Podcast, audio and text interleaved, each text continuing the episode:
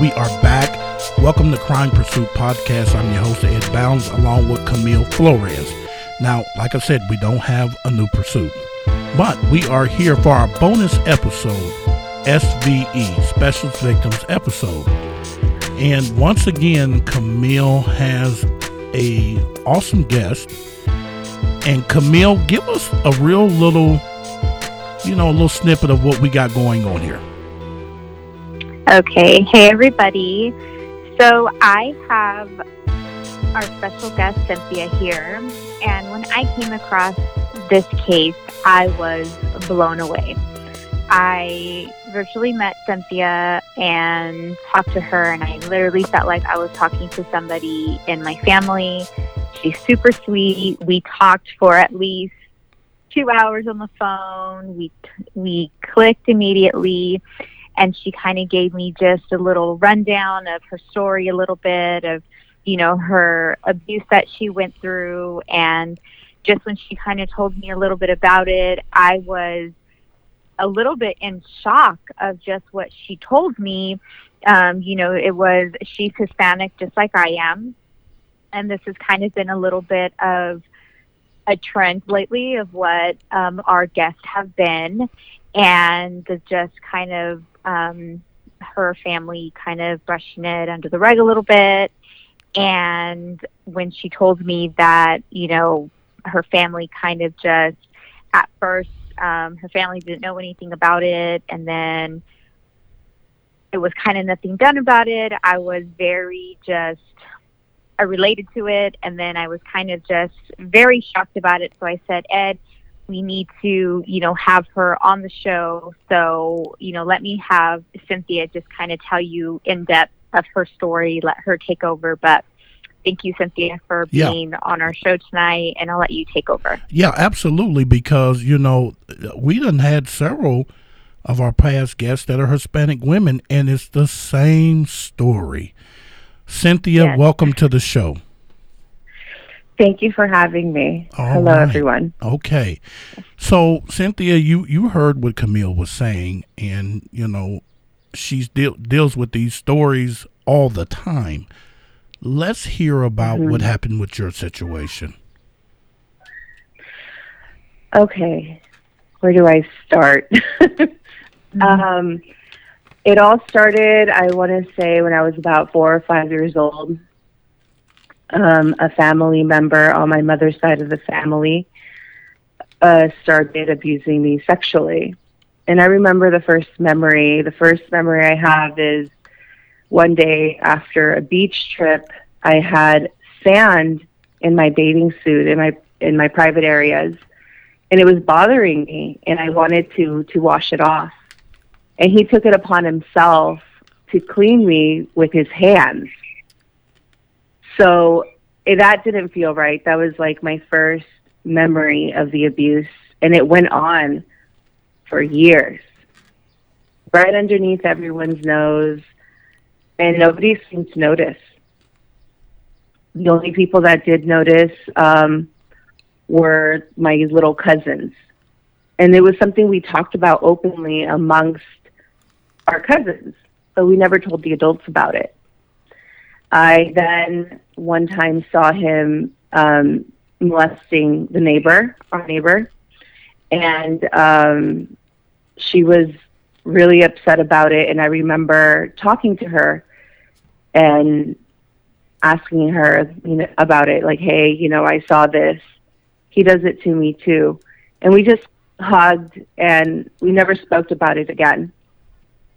And as time went on another family member saw him do it again and this was probably the this was the year 1999 and um it that's when it came to light. She told her mother. Her mother called my mother.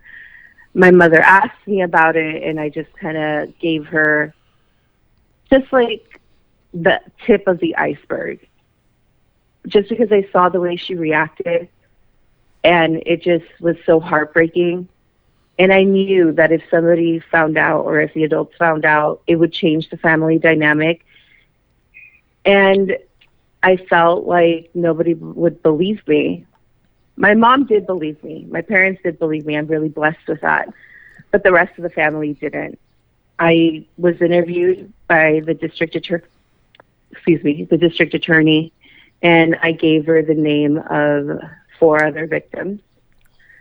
And so we had other victims on the case. They um, had to do a thorough investigation before arresting him. And during that inv- investigation, someone warned him and told him that he was being investigated. So that's when my entire family found out, you know, that he's being investigated for molesting children. And I got a lot of um, negative remarks from my family at this point. And in 1999, I was 10 years old. So, you know, when you have your grandmother knocking on your door saying that you're a liar and that they're going to sue you, you get scared. That's intimidating. You don't understand what suing means.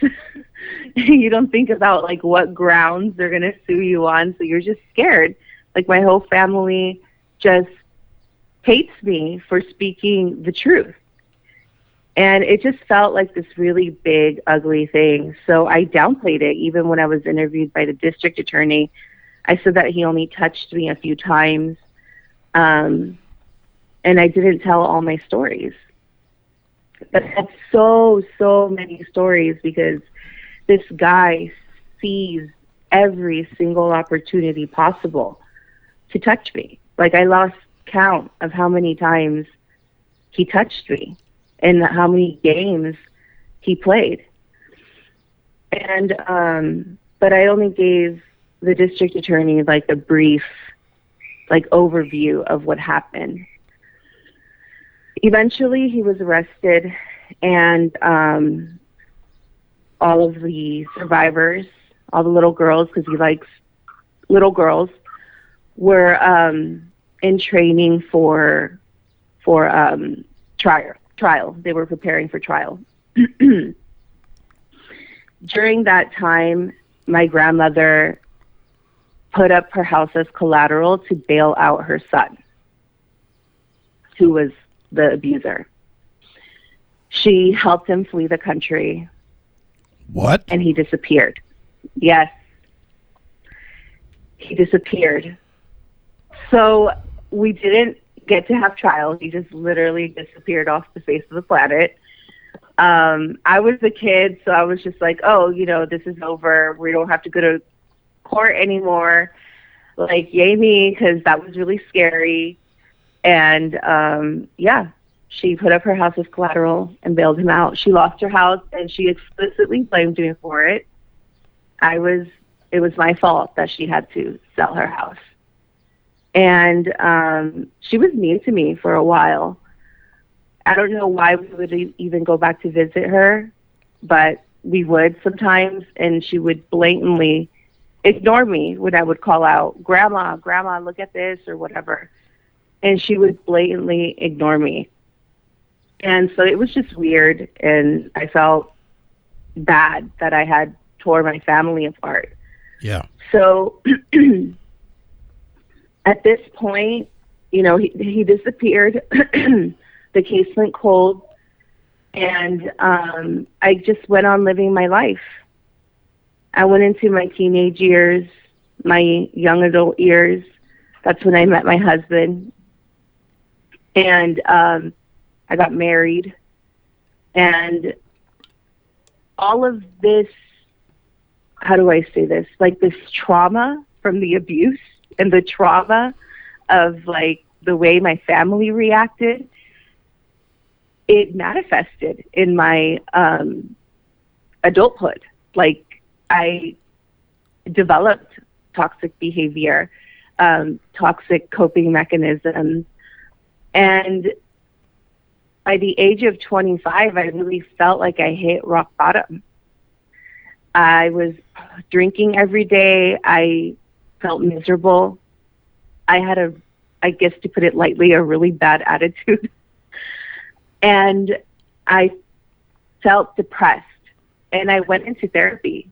thinking, you know what, they're going to diagnose me with clinical depression. And um, yeah, I went into therapy. I got diagnosed with ADHD and PTSD. Uh, down the line of, of um, going to, to therapy, I was in therapy for like five years.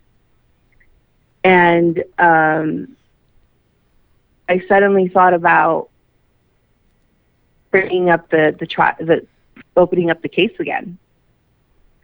And um, I knew where he was because my family openly talked about him.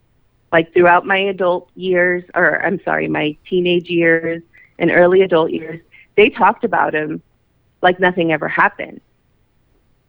So, I mean, he went on to have a family. He moved to the East Coast because he did come back to the U.S.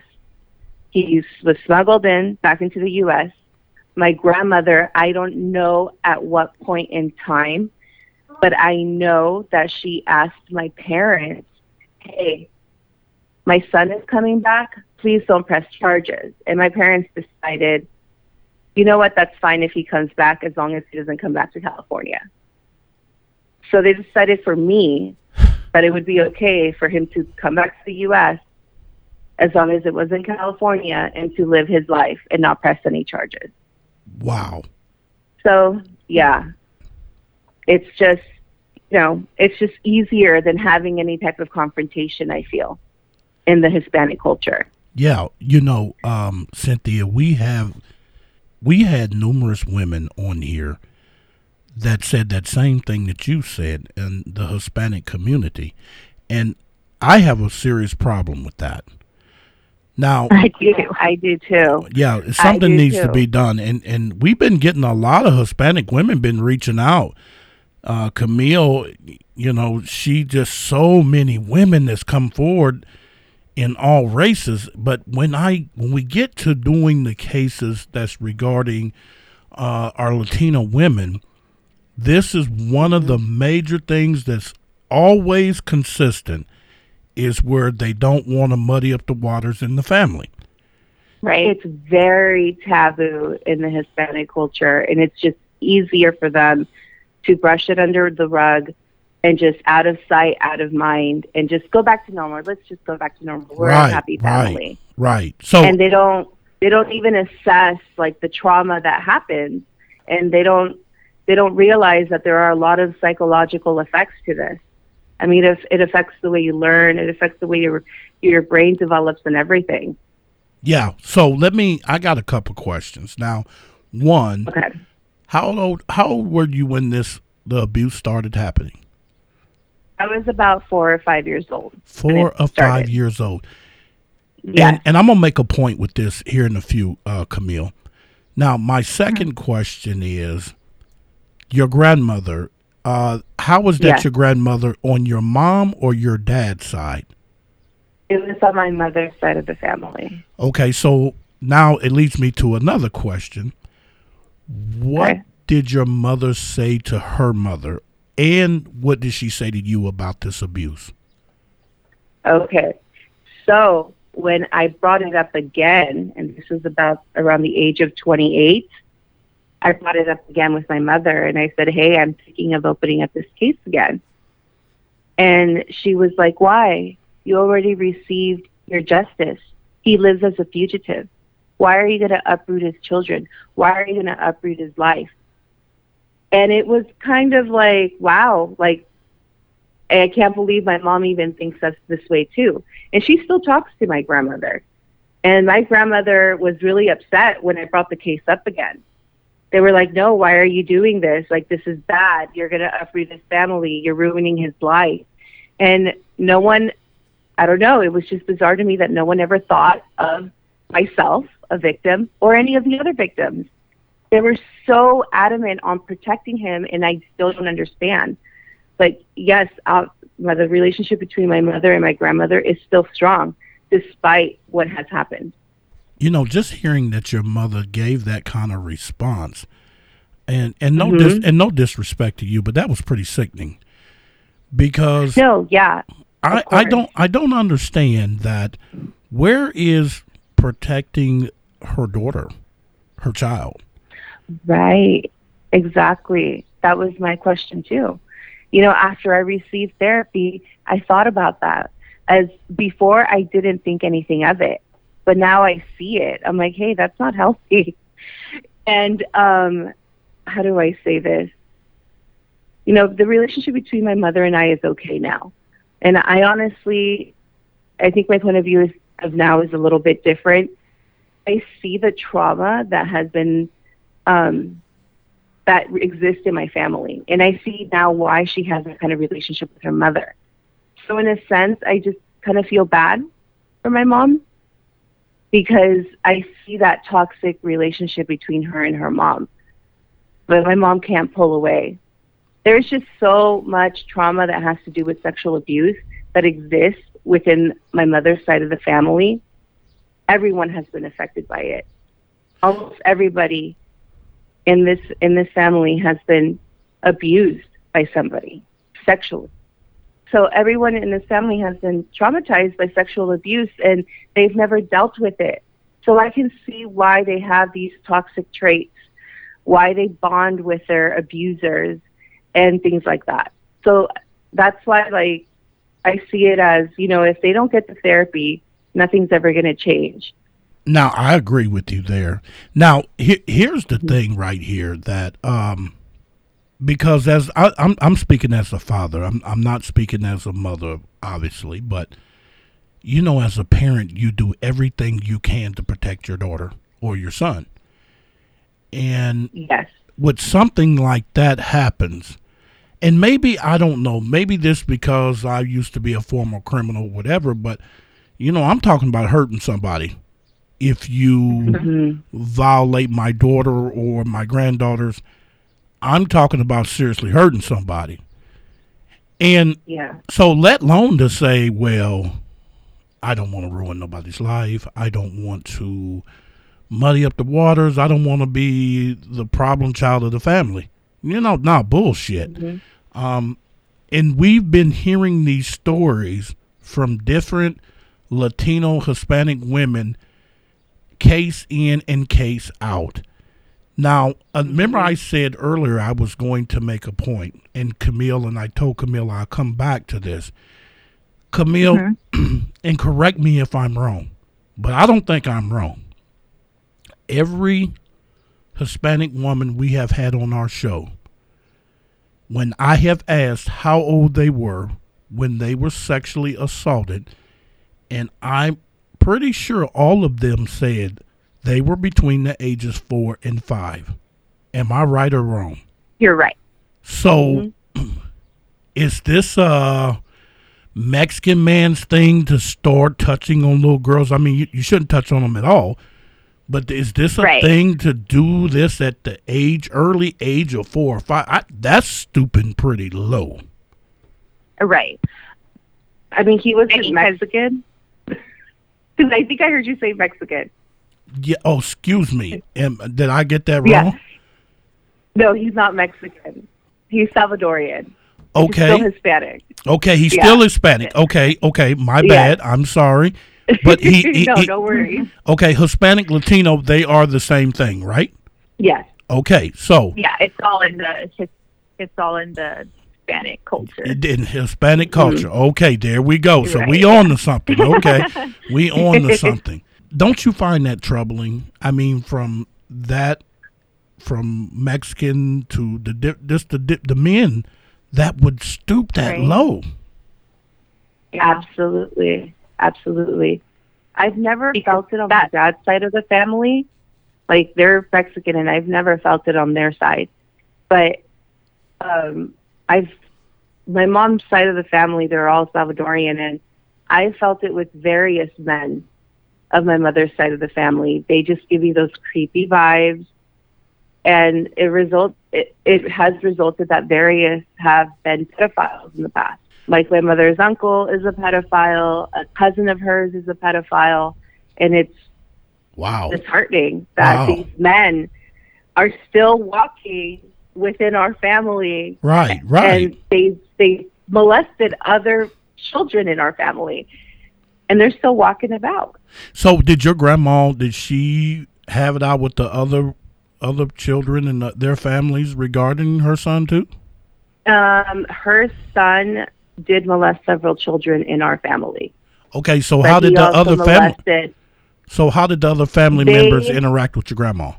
Uh, I don't want to give away their stories because you know that's their story, but I know that one of the victims, their mother, kind of stopped her from going to court and testifying. And Okay. She was underage, so she couldn't do anything about it.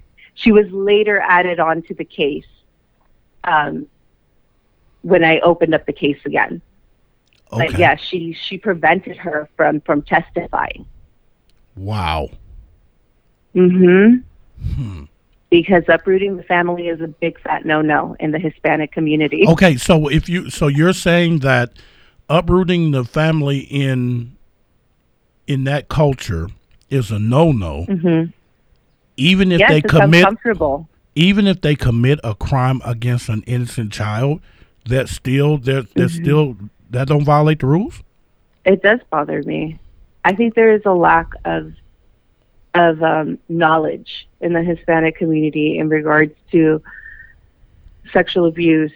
Um, there's a lack of sexual education, first of all, and there's a lack of like psychology, like any type of like psychological education. They don't know about things like that. Things like that aren't talked about. And I think because sex is just such an uncomfortable subject, it's so it's so taboo. And I blame it on the Catholic Church. It sounds really weird, but I do. I blame it on the Catholic Church Well, because they're so weird about sex. okay. Well, let me it's like let, something you can't talk about. okay. Well, let me ask you something. How many children do your grandmother have? She has three children. Three children. Okay, I don't think she had a problem with uh, talking about or dealing with sex. I'm just being honest here, um, and and that's just that's just where I I don't understand why that would be, you know, something to be real quiet about. Now, it's obvious, you you know, when a man and woman are together, they're together. hmm But there is Yes. no there is no together when a grown man touches a child.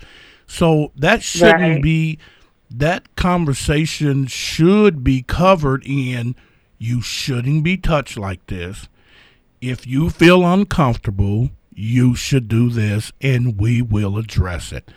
Um hmm but what I was saying earlier was if this they having a problem with uprooting the family, what about protecting the, the small children of the family? Ain't that important? Right. And sadly, I didn't realize that until I went to therapy. I didn't realize how horrible that was until I went to therapy. Mm. Therapy opened up my eyes. I was like, wait a minute. I was the victim in this situation. I was an innocent child Right, in this situation. right. situation.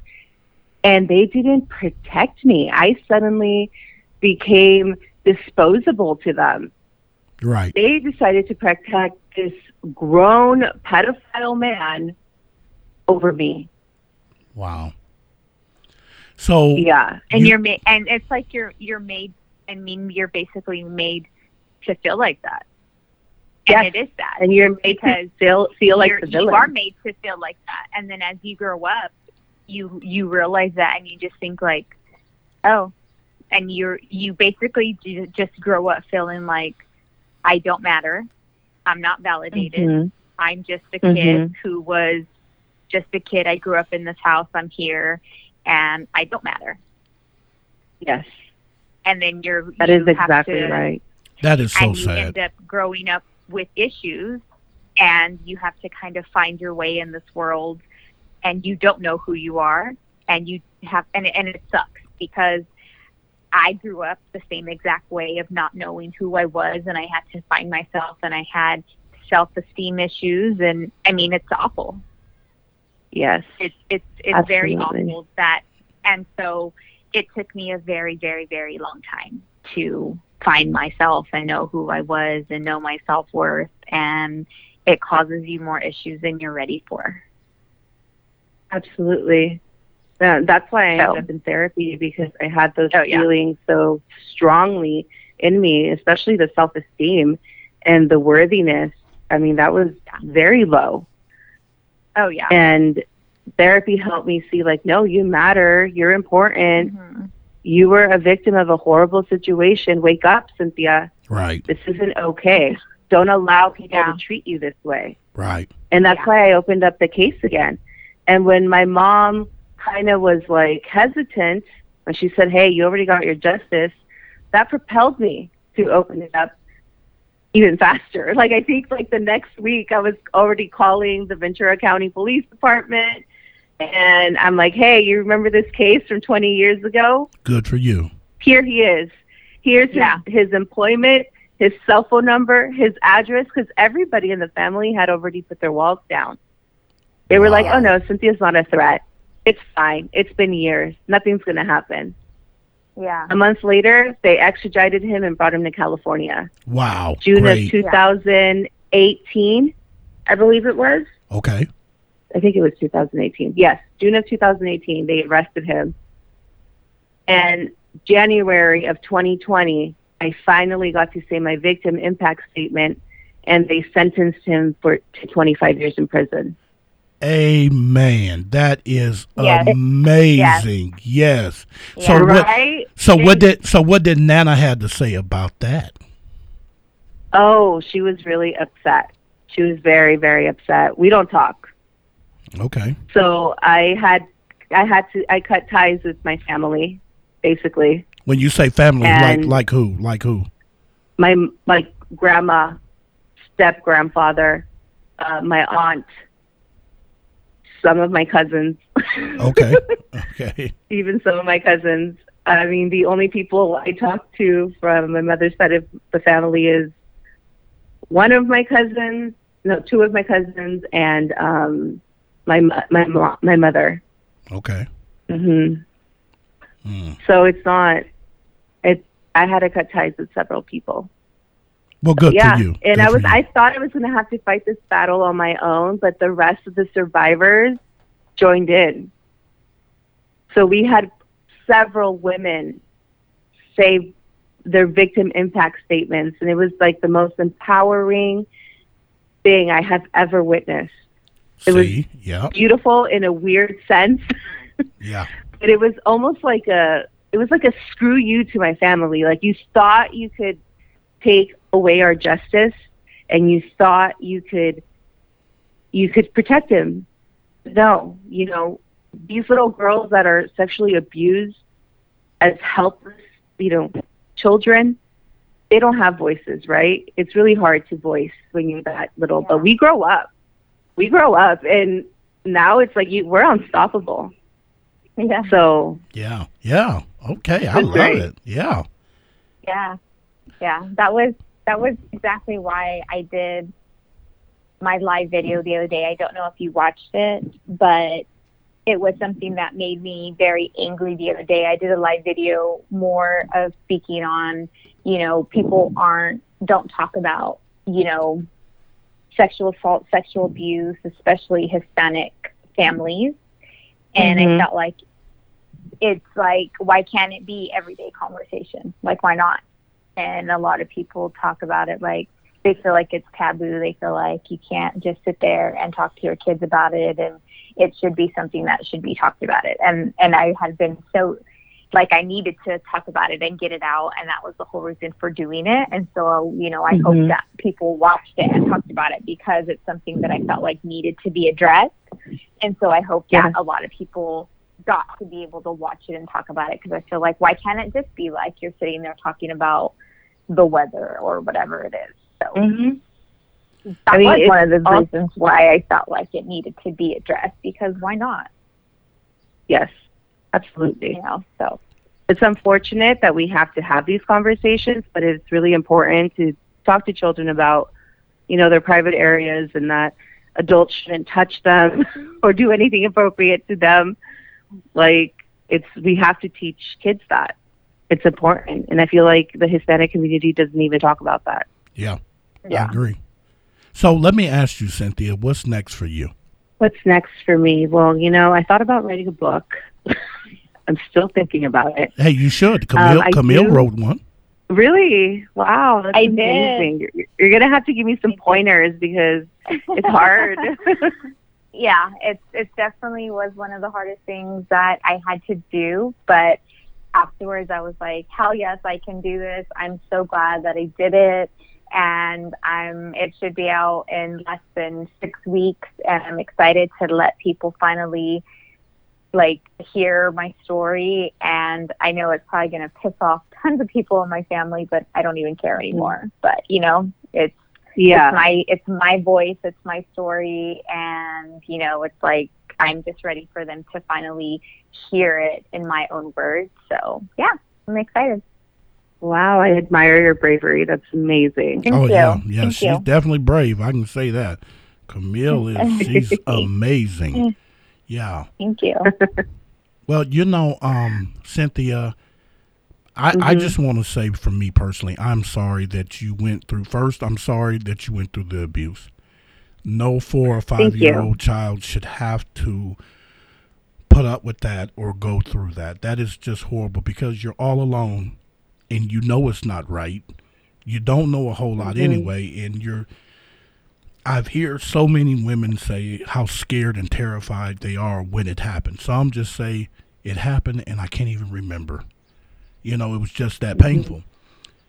So Yeah. then you had to deal with the pain with your own family who is supposed to love and protect you to say, you know what, we are sorry that happened. Let me go in the kitchen and get a meat cleaver and try to beat his head in. And I'm not trying to, you know, provoke violence, but when it come to your children, when when you when when my child hurts or you hurt my daughter or my sons or, or grandchildren, I, I want to do something Yeah. to you because that's the love Mhm. that I have for them. So I, I'm, guess I was just expecting more from your mother them and your grandma. Not that I'm trying to sit here and put them down, but I just expected more. And women react Yeah. differently than men. I get it. But Mhm. I, I'm just really, truly sorry, Cynthia, that you went through that. And I am so ecstatic that he got 25 years in prison. I am just Oh, really me excited. too. Yes, justice. I was justice, not expecting that. justice have been served. Yes. yes Yeah, absolutely. Absolutely. So, well, if you're going to write a book, I think it's a good Mhm. idea because with Thank you. Camille, I, I, me and Camille was having a conversation one night, and she was just talking about it. I think with Camille, I think it's like her diary, and she just sharing it with the world. If that makes sense, Yes. That does make sense. Okay. yeah. So That's a good idea. maybe you should do the same thing and and you know camille can Yeah. help you out with a whole lot and you know you know help you out with that i know she knows because this girl Yeah. been that's all she's been working on is that book that book and having meetings and everything she could help you she can definitely help you yeah Yeah, because I really do want to get my story out there. I feel like it, it's a, it's a little unique, and um, I really want to encourage others to speak out, even if it's been years. Because I felt, Oh, yeah. you know, it's been 20 years. Like, what's the point of saying anything? But apparently, there is a point. you know, you Oh, can yeah. still say something. You can still make a case out of it, and um, yeah, I just really want to encourage the people within my Hispanic community not to be afraid and to just break that cycle. Because I'm trying Yeah, to break definitely. that cycle. I want from now on our family to be very healthy, to be mentally stable and sane, you know? So, yeah, i agree it's time to break Yeah. that mold.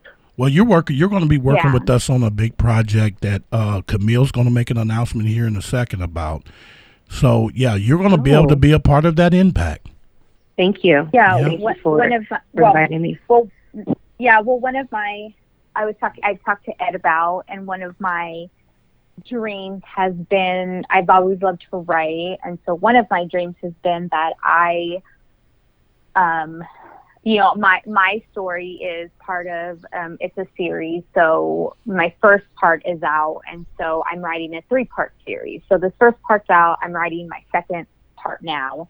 Um, it's so it'll be a three part series, and so the first part will be out in less than six weeks. So I'm writing my second follow up part, and then I'll write my third one. But one of my dreams that I want to be able to do is write, want to be able to provide a ser- um, provide a service to people where I help them write their story. Okay, like them. a ghostwriter. Yeah. Yes, like a ghostwriter. That's that's something that I've always wanted to do. I love to write since I was a little girl. My I didn't have a lot of dreams growing up just because I always felt like I was never good at anything, just how I was raised and all the trauma that I went through. But writing kind of took me away from all of that. It kind of took me into another world, I guess. And so I've always wanted to, you know, do that as writing. So then I decided that I wanted to be a ghostwriter and help people write their stories and get it out there for them. So that is something that I eventually want to do. So, you know, if you ever oh, well, you, do decide you and I need to get together. Wanna, yes. So if you do want to eventually do that, you know, just we can do that and, you know, work together yes. and do that. Yeah. So, you know, there's that. but yes, absolutely. yeah, you know, that is something that is, you know, a dream of mine and just is just to write and, you know, just be, you know, with this whole once we started talking about the Hispanic community and kind of getting this out there and really digging into Hispanic community and breaking that cycle and really, really fighting for our um, Hispanic community and really just figuring out why this is such a big thing in the um, Hispanic community and why we need to break the cycle. We really want to dig in there and we really want to get in there and help have a voice for Hispanic community. Like this is something that has been really heavy weighing on me that we need to get in there. We need to just help as many Hispanic um, families as possible. I agree. Yes. I agree. We need to do that. Yep. We need to just dig in there and figure out why why this is so Mm-hmm. i mean i feel like it's the old school hispanics that you know i think it's surprising i think it's more of like they don't want their family talked about. They don't they it's they don't want that. But i mean this is it it just has to stop. We have to stop that because you know i have a daughter i have kids and i would be crushed if something like this that my kids would be so afraid that they'd be hiding this for years and then I'd be like 60 years old and then they barely come and tell me, Mom, this happened to me, but I was afraid to come and tell you. Like I would be crushed if my kids mm-hmm. thought they couldn't come and tell me that. You know, I would just be like, and I couldn't do that. So I think we really just need to create a project where we get into that and we just find these families and we really fight and work for that and just dig into that mm-hmm. and we just break that cycle. I think that's something yeah. that we just really yeah. need to do. Mm-hmm. Yeah, provide them with the proper tools to be able to like cope and talk oh, yeah. about it. Yeah. Yeah, I agree. Absolutely, I agree. Okay, well, Cynthia, we have ran out of time, and I just want to say thank you for being brave to come on here and thank tell you. our listeners about your horrible experience. Um, and Camille talks, you know, she talks about oh, I just love Cynthia, and you know, da da da. Yeah. So, yeah. so, um, before we go, I would like to, um, Camille, you want to tell our listeners about the new group that we have now? Yes. So it's fairly new. We have a a group. It's called Helping Victims Become Survivors and um, it's a trauma group with a lot of survivors that we have contacted um, that we've done their stories and if anybody is interested in you know connecting with us um, i encourage you to look this it's um, you can search for it in the Facebook bar and connect with us. And, you know, you can join our group and, you know, just contact with us. And we would, um, you know, you can be in our group and share your story. And um, just, we do, you know, we are a big family there. You can join our family on there and just kind of just connect with us on there. And, you know, just we have different things that are going on in there. So, you know, just look us up there and we'd be more than happy to speak with you. All right. All right. Great. Guys, you heard that. Well, also, for those of you that don't know, we have our Facebook at uh, Crime Pursuit Podcast, and go to it. We interact with you, and and we we work. My whole team, we, we will interact with you. So we got Instagram at Crime Pursuit. We have Twitter as well. Also, if you go to our Facebook page, you could try to find a way where you can win one of our cups that we have. They're the isolate. What kind of cups are them called, Camille? They are the um, Yeti cups. Yeti have Yeti cups. There yes, you go. yes. So we have Crime Pursuit Yeti cups. Get on. Go to They Facebook. are pretty amazing. Yes, they are. Yes, they are. Cool. Yes. Um, yes. So they need to go to Facebook and see how they can win one and how they can purchase one. All right, guys, we got to get up out of here. And thank you for listening. Have a good night.